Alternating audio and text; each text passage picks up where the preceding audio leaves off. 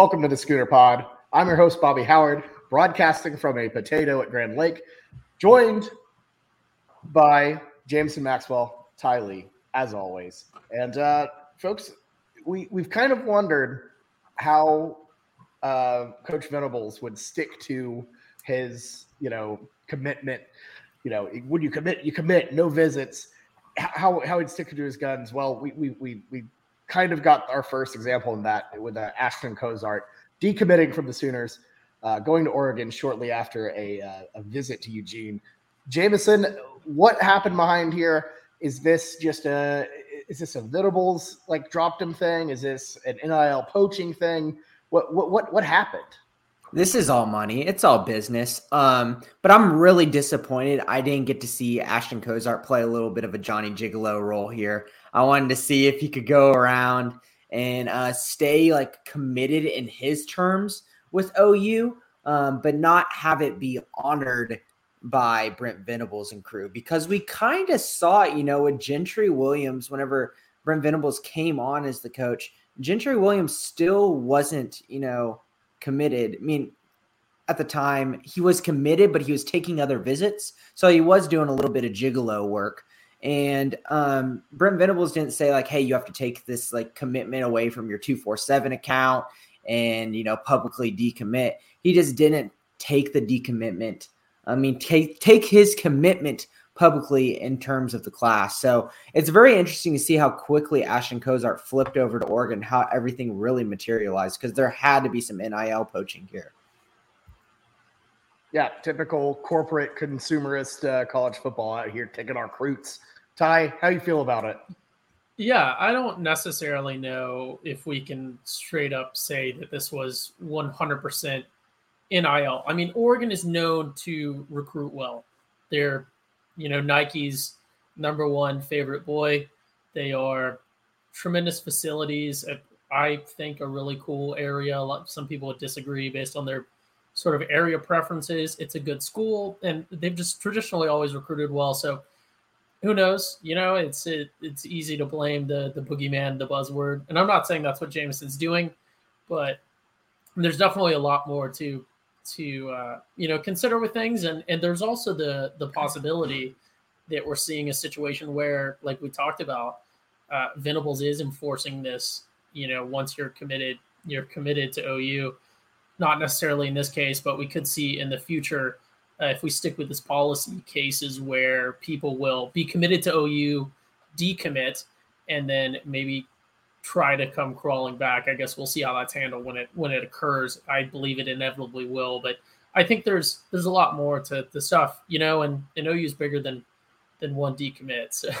Mm-hmm. Yeah, but here's here's my thought process and why I really strongly think it's NIL.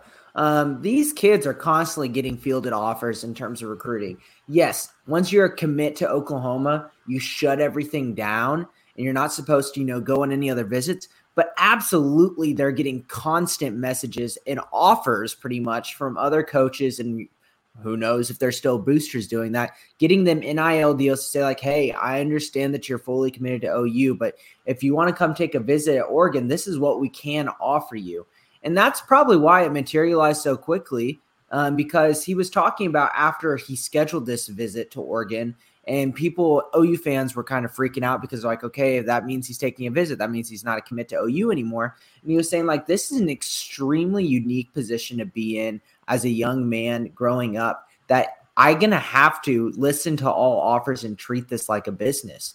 And I have nothing against him for that. Oregon probably came up and gave him a better offer. And like he said in his commitment um, letter, he is from the Northwest. I don't know how much I buy into saying, like, you know, it was a dream for me to always play up here in the Northwest because he loved OU even during the Lincoln Riley times. He was going to commit that Sunday um, that Lincoln Riley res- uh, moved over become USC's head coach. So I, I think it's just all about these kids are constantly getting offers, and he finally w- liked one that he saw enough to where he doesn't really even need to do um, a visit. He just had to do that because he was about to commit and take this NIL offer. Yeah, sure. I, I, will say, yeah, shout out, shout out to Huber in the comments. Let the kids be kids. Uh, not going to post the second one up here, but I love it. My thing is, my thing is Nike. It's not just pure Nike in Oregon. It's not just pure NIL though. I, I feel like they're a very unique opportunity, similar as like kind of like what Stanford would do, where they're like, you can get a really good degree here, you can you know get a good education. But what they do is like, from what I've heard, I, I believe Kayvon Thibodeaux talked about this uh, in some of his pre-draft stuff, is that Oregon will um, will provide uh, internship opportunities with Nike. Rosie's getting all upset, my dog over here, uh, about the NIL. But they'll they'll provide internship uh, opportunities as well. So it goes deeper than just throwing them money. It's giving them opportunities. And at the end of the day, kind of can't hate on them for that because that is something that can really really help. For sure, yeah, and it's I, I think I have mm, I lost my so I, one quick point before I dive into replying to what Bobby just said. Ultimately, you don't want people on your team that aren't fully committed to your program. And, and you run the risk of when you're a really good recruiter of getting people to agree to to go on your team that aren't committed. And and really one of the most shining examples for OU fans that should come to mind is the Marcus Dupree saga uh, with Barry Switzer.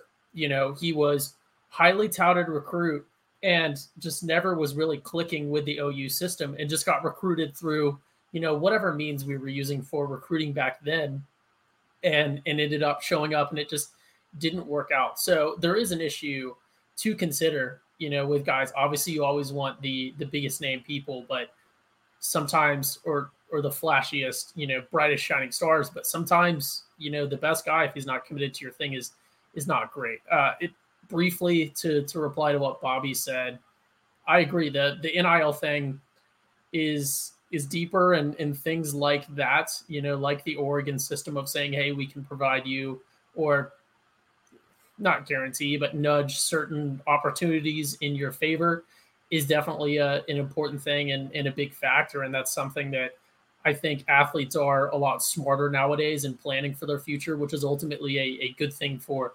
absolutely everyone. And I think it is a, a, a, good thing. And, you know, I hope more people do it. I, I can't necessarily knock that at all because guys are, are starting to wise up nowadays to the fact that even if they do make it to the league, you know, there's only one Tom Brady. Most most league careers are not going to last anywhere near, uh, you know, any significant amount of time, really, in in in terms of using the word career. And even if you reach the pinnacle, you're still going to have to plan for afterwards. So I really I respect uh, that angle of things because just throwing money at people is is one thing doesn't necessarily solve the issue. But I I am fully on board with the teach a man to fish strategy, if you will. Well, I mean, yeah, not only that, but like think about a football career. Like, what would you consider a good NFL career? What, 10 years, I think, average wise? I would say Tom Brady is the average. That's very good. I think I think any contract after your rookie contract is a good career as yeah. an NFL. I, I, think statistically, yeah, that's far above average. So like because six years, seven years. The NFL, you know, you play, you have 11 starters on defense, 11 starters on offense, then you have special teams, position players. And you know how many players get onto a roster was it like 53? Is that right? I think that's the the number that's in the NFL. So like, yeah. it's pretty significant, you know, to make an NFL roster and keep it up. So if you get a rookie contract and you sign a second contract in the league, that's a very big time thing. You know, it's a lot harder to stay on a team and stay consistent in the NFL than some other professional sports. So yeah, I, I get that, but it, it makes me pose like a thought in my in my head, like what is the correct way to where we could stop this poaching in the in terms of recruiting? Because it shouldn't all all be about like okay you want uh this dollar amount then come to my school. Um should nil deals be waited like wait to you know be negotiated until they've already enrolled at that school? You know could you say like these are parameters of what we could offer but if there's any like specifics or contracts that are signed could that be a violation is would that be like some kind of compromise here because to be honest with you, um, this NIL like deals and contracts and everything, um, this early in uh, in recruitment is pretty tough in terms of trying to get a class together. Yeah, I mean, it, let's be honest. Like it's college football recruiting. It's always been a wild west situation. It to some varying degrees. Um, obviously, some people cheated more than others, but um, it, it, for me, it's it's it's the it's the poaching aspect of like actual players, and we'll get into that a little bit later. I, I have less of an issue when it when it becomes a recruiting ship. Um, obviously, it can get frustrating. You can look at the Texas A&M situation as well, but um, I, I, think it has to be like a situation that you earn while you're at that school. I fully agree with that um, because the fact is having having an NIL opportunities offered to other players, whether it be in the recruitment stage or in the uh, transfer portal stage, or the most disturbingly in a situation where you're just on a roster and not even in the portal. that is that that's where it gets bad. I'm all for guys earning their opportunities. I'm all for guys getting their opportunities. But when colleges are leveraging it against each other, it just creates a situation like we're gonna have a bubble here, like where the, the whole thing mm-hmm. bursts and there's just that's just too much money. Um, I agree. Well. Yeah, it is a bubble. I like when are the another thought I had like about a week ago, and I should have said on the last pod. And Ty, I absolutely want your thought on here because I feel like this would be interesting for you. You know, all this money is getting pulled into this recruiting, and we're really like trying to get you know this poaching and these people are just throwing crazy amounts of money like Texas A&M at recruits. When's that money going to dry up? When is that money that we're sending to those recruits going to get taken away from those over those like dues that you would give in general as a booster to the athletic department? Is this overall going to kill some athletic departments who are trying to keep up with recruiting and they don't have enough money after they've paid their star recruits to entice them to come over? So I think I think the the key thing that you mentioned there is yeah the fact that that you believe that it's a bubble. And I think I think it is to some extent because I, I don't think there's ever going to be a situation where the money runs out. But with college football's system of the NIL uh, again NIL being sponsorships that are not necessarily linked to the school but then also donor money there are so many moving parts in that system. It is not the NFL where you have one team, one front office, and you know maybe one overactive owner in some cases that have their hands in the pot. You know, in the NFL, you get what like a, a three moving parts at most if you look at owner and then maybe a coach that's not in line with the front office, and, and you have those three people that are trying to figure out these rosters. I think with college, I, I constantly use the term that it's this pendulum, and we've just let it go, and it's swinging far to one side, of course. But as these, because you know, most of these big name college people, a lot of them aren't going to pan out. That's just a matter of fact. Uh, you know, we wish the best for all of them, but that's just a fact. And I think at a lot of these schools where you have a lot of donors that are very excited to start to throw money at things, when people start to not pan out and they start to realize that it's not a throw money at and fix it problem, I think the schools are going to see that they're having less opportunity. So I think right now it's it's way too soon to say. I, I would argue that it's almost uh, not trying to you know placate you specifically, Jameson, but to use medical terms, you know we've just started this course of treatment, and I don't think it would be right to after one season or even three, maybe even four seasons to to make a decision on this. I love the the sort of openness of it. I think it's a very interesting ecosystem, but we have to let that ecosystem develop. We can't, you know, immediately start chopping at, at the pendulum. There is some really interesting things. And and you know, I'll cut myself short. I'm going kind of long, but I think one of the big things that the NCAA or maybe even the conferences could do to maintain some semblance of this being a college thing is you could maybe tie transfers to actual school windows. So, for example, if I'm a student at, you know, OU, for for example, uh, and I want to go to a different school, there are enrollment windows and transfer windows that are open to regular course taking students.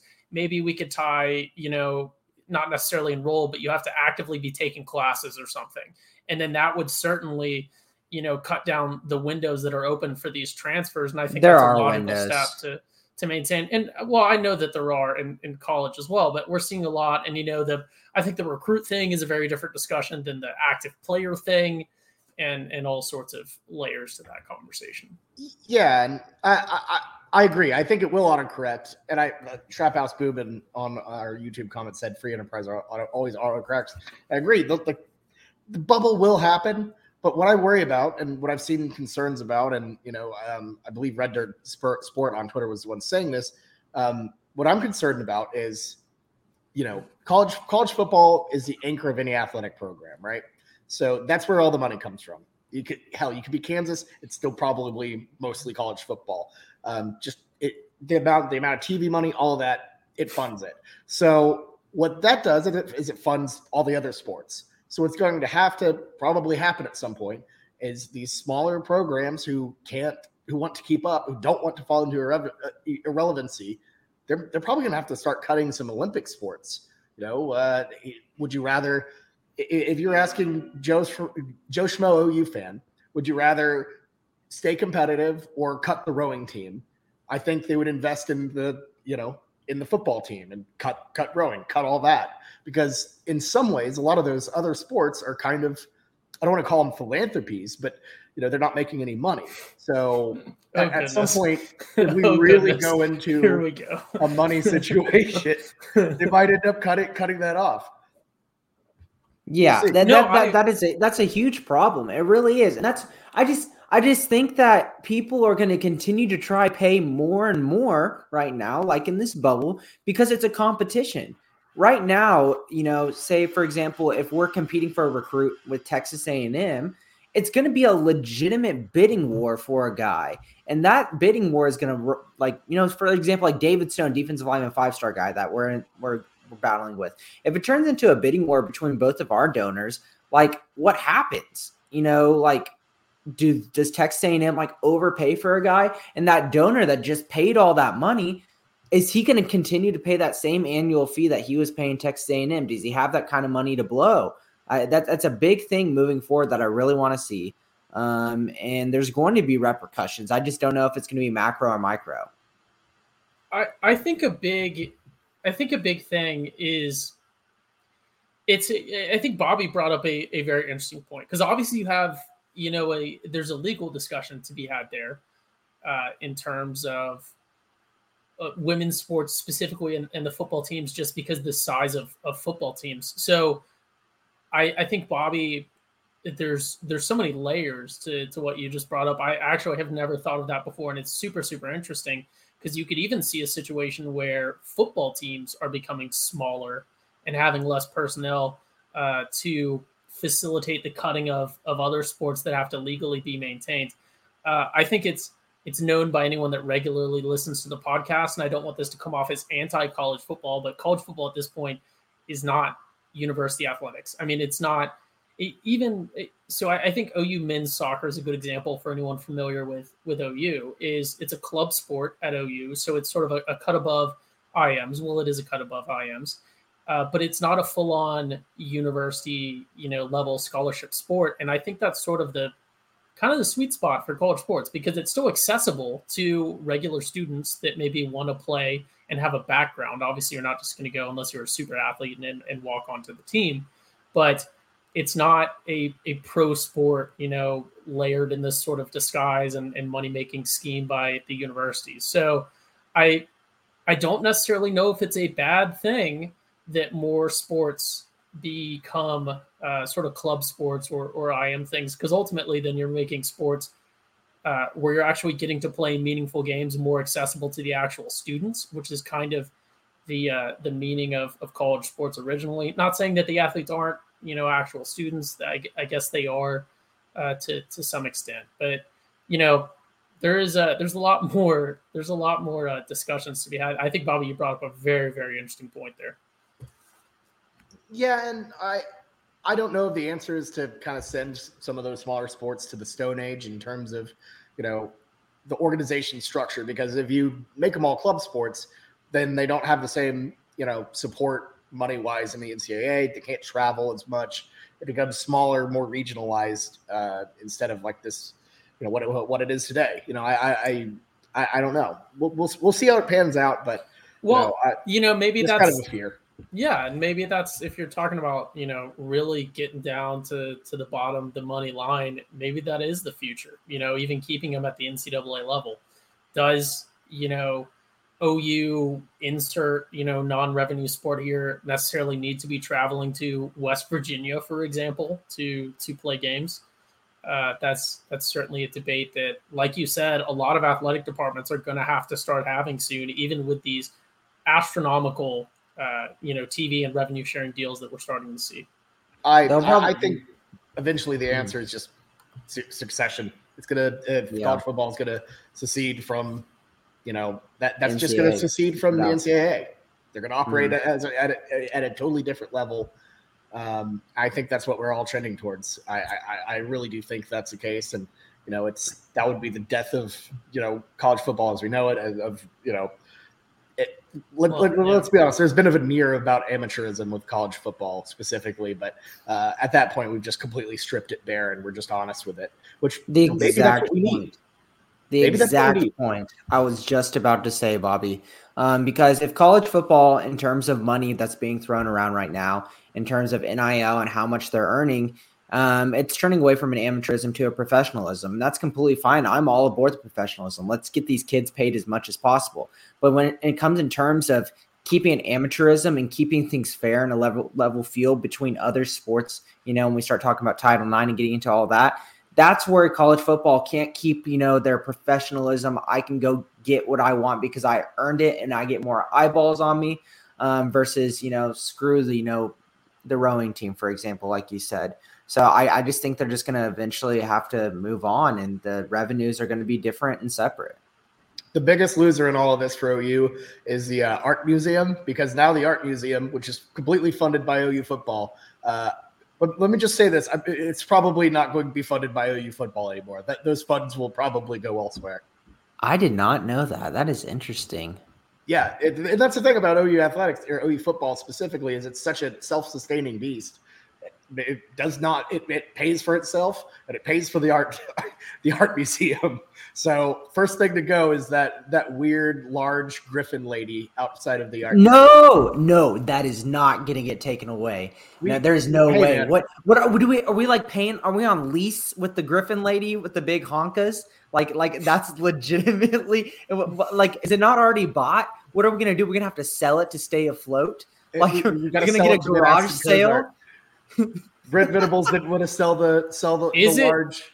The is large. it fungible or could we just screenshot it? Oh no, that's a, that's the problem. Is it's too fungible. Oh All of our Griffin titties gone. uh, give My give Ty please. give Ty the you know the info to their social media accounts already, so he can put up the poll. Would you rather have Griffin Lady with the big honkas or Ashton Cozart on your football team? Let let the people decide. Well, that's something we can't we can't bargain with something we don't have. Yeah, I'm I'm we we could have used a little bit of extra money. The, to get Ashton Cozart over because I guarantee if we would sell that, you know, that whatever sculpture, that we would have plenty of money to get him away from Oregon. At least sell the, the dumb thing outside of Gaylord. That that statue sucks. is that the one? Is that the one that uh, is like the the bull on the the wagon yeah, or whatever? The leading the little schooner. It's so bad. it's so bad. Yeah, I, oh, man. I it was if I 100% knew the facts from memory, I'd have a great bit about the uh, about the artist uh, of that sculpture. I don't recall the facts from memory, so I don't necessarily want to say it, but I, I do want people to Google the uh, the artist of that statue and what they may or may not have done because I don't necessarily recall the facts uh, involving a firearm and a puppy uh, because they thought it was an art project. Yeah, no, uh, he, he shot he shot a dog and then was like, "It's art." Yeah, so is not hy- hypothetically, yeah, we didn't say that because legally we don't necessarily know if that was proven or what not. But uh, yeah, not a good person. Um, what was I going to say? Oh, the real winners here are the fans that start to realize that when it comes to college football, even down to like the D three or JUCO level, it's so tainted by by money and you know boosters and bending the rules and everything else and the real winners are the fans and i encourage all fans of the schooner pod uh, to to realize this the real winners are the fans that realize that there is one bastion of college football left where the players are legitimate students meeting the entry standards going to classes more or less on their own and playing the sport out of passion for the sport, and that is Service Academy football.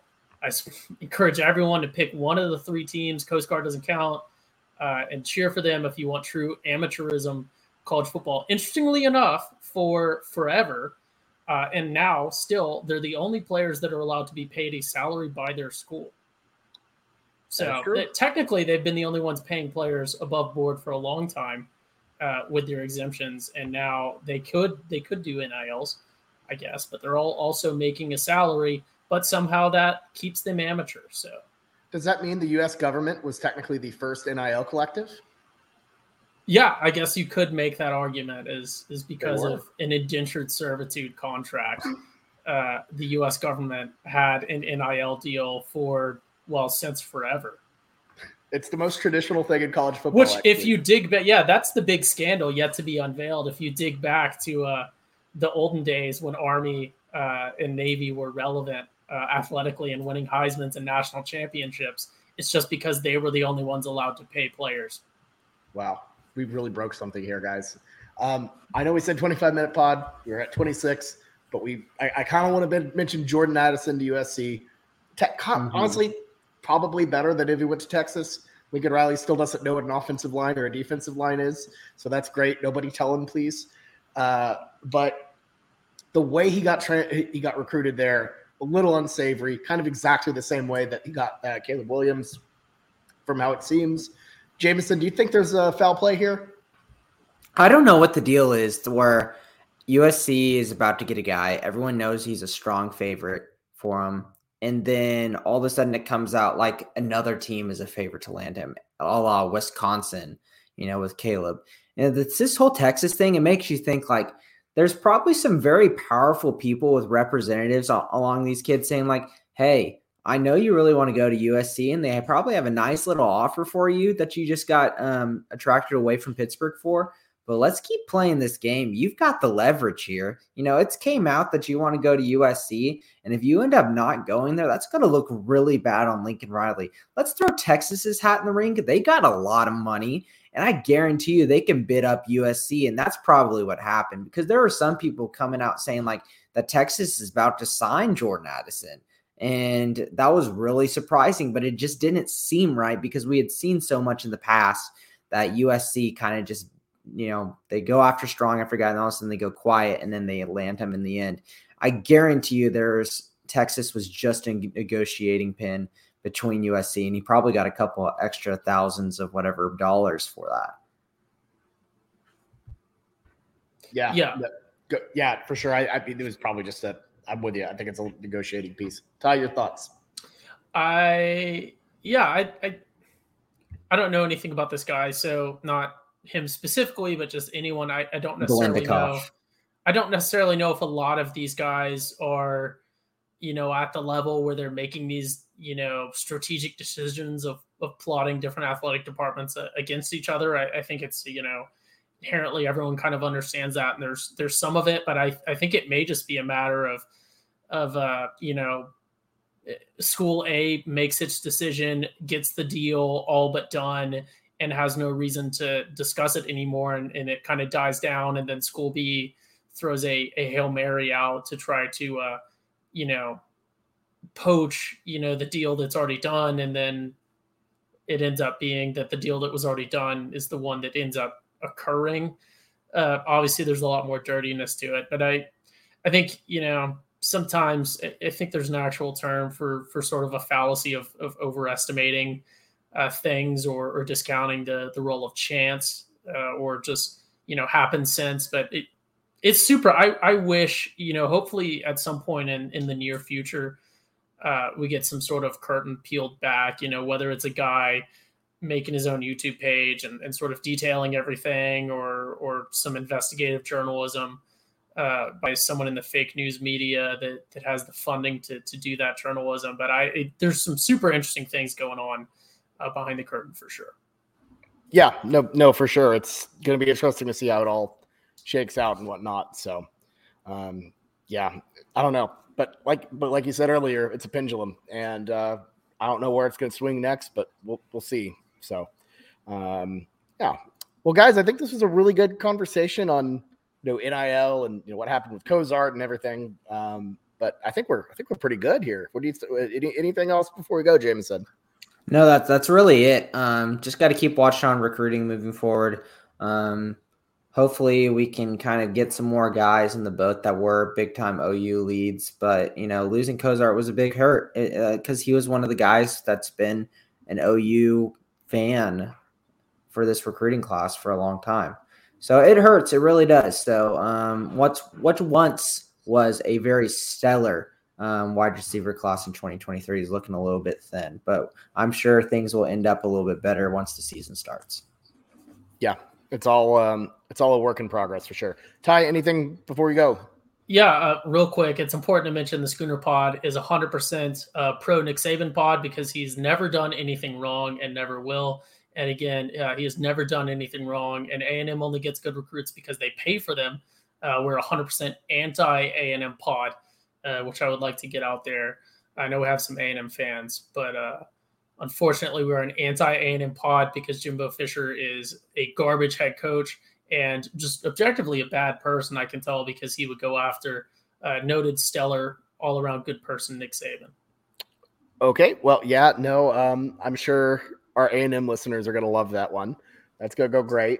Uh, but yeah, no, I, I, I'm I'm actually kind of team Nick here, even though we all know he's uh, the, the, this the, the beef is just a pot calling the kettle black thing situa- situation. That they're they're both they're both wrong.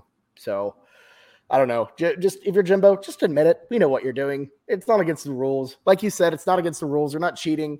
So just be honest about what you're doing.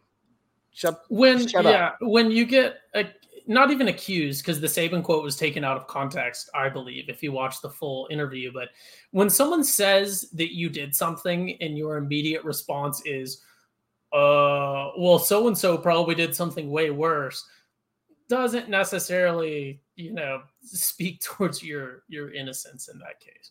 What about ism? Everyone's favorite counter argument. Gotta love it. Gotta love it. So, all right, Jameson Ty, thank you for coming on today. Always, always a pleasure.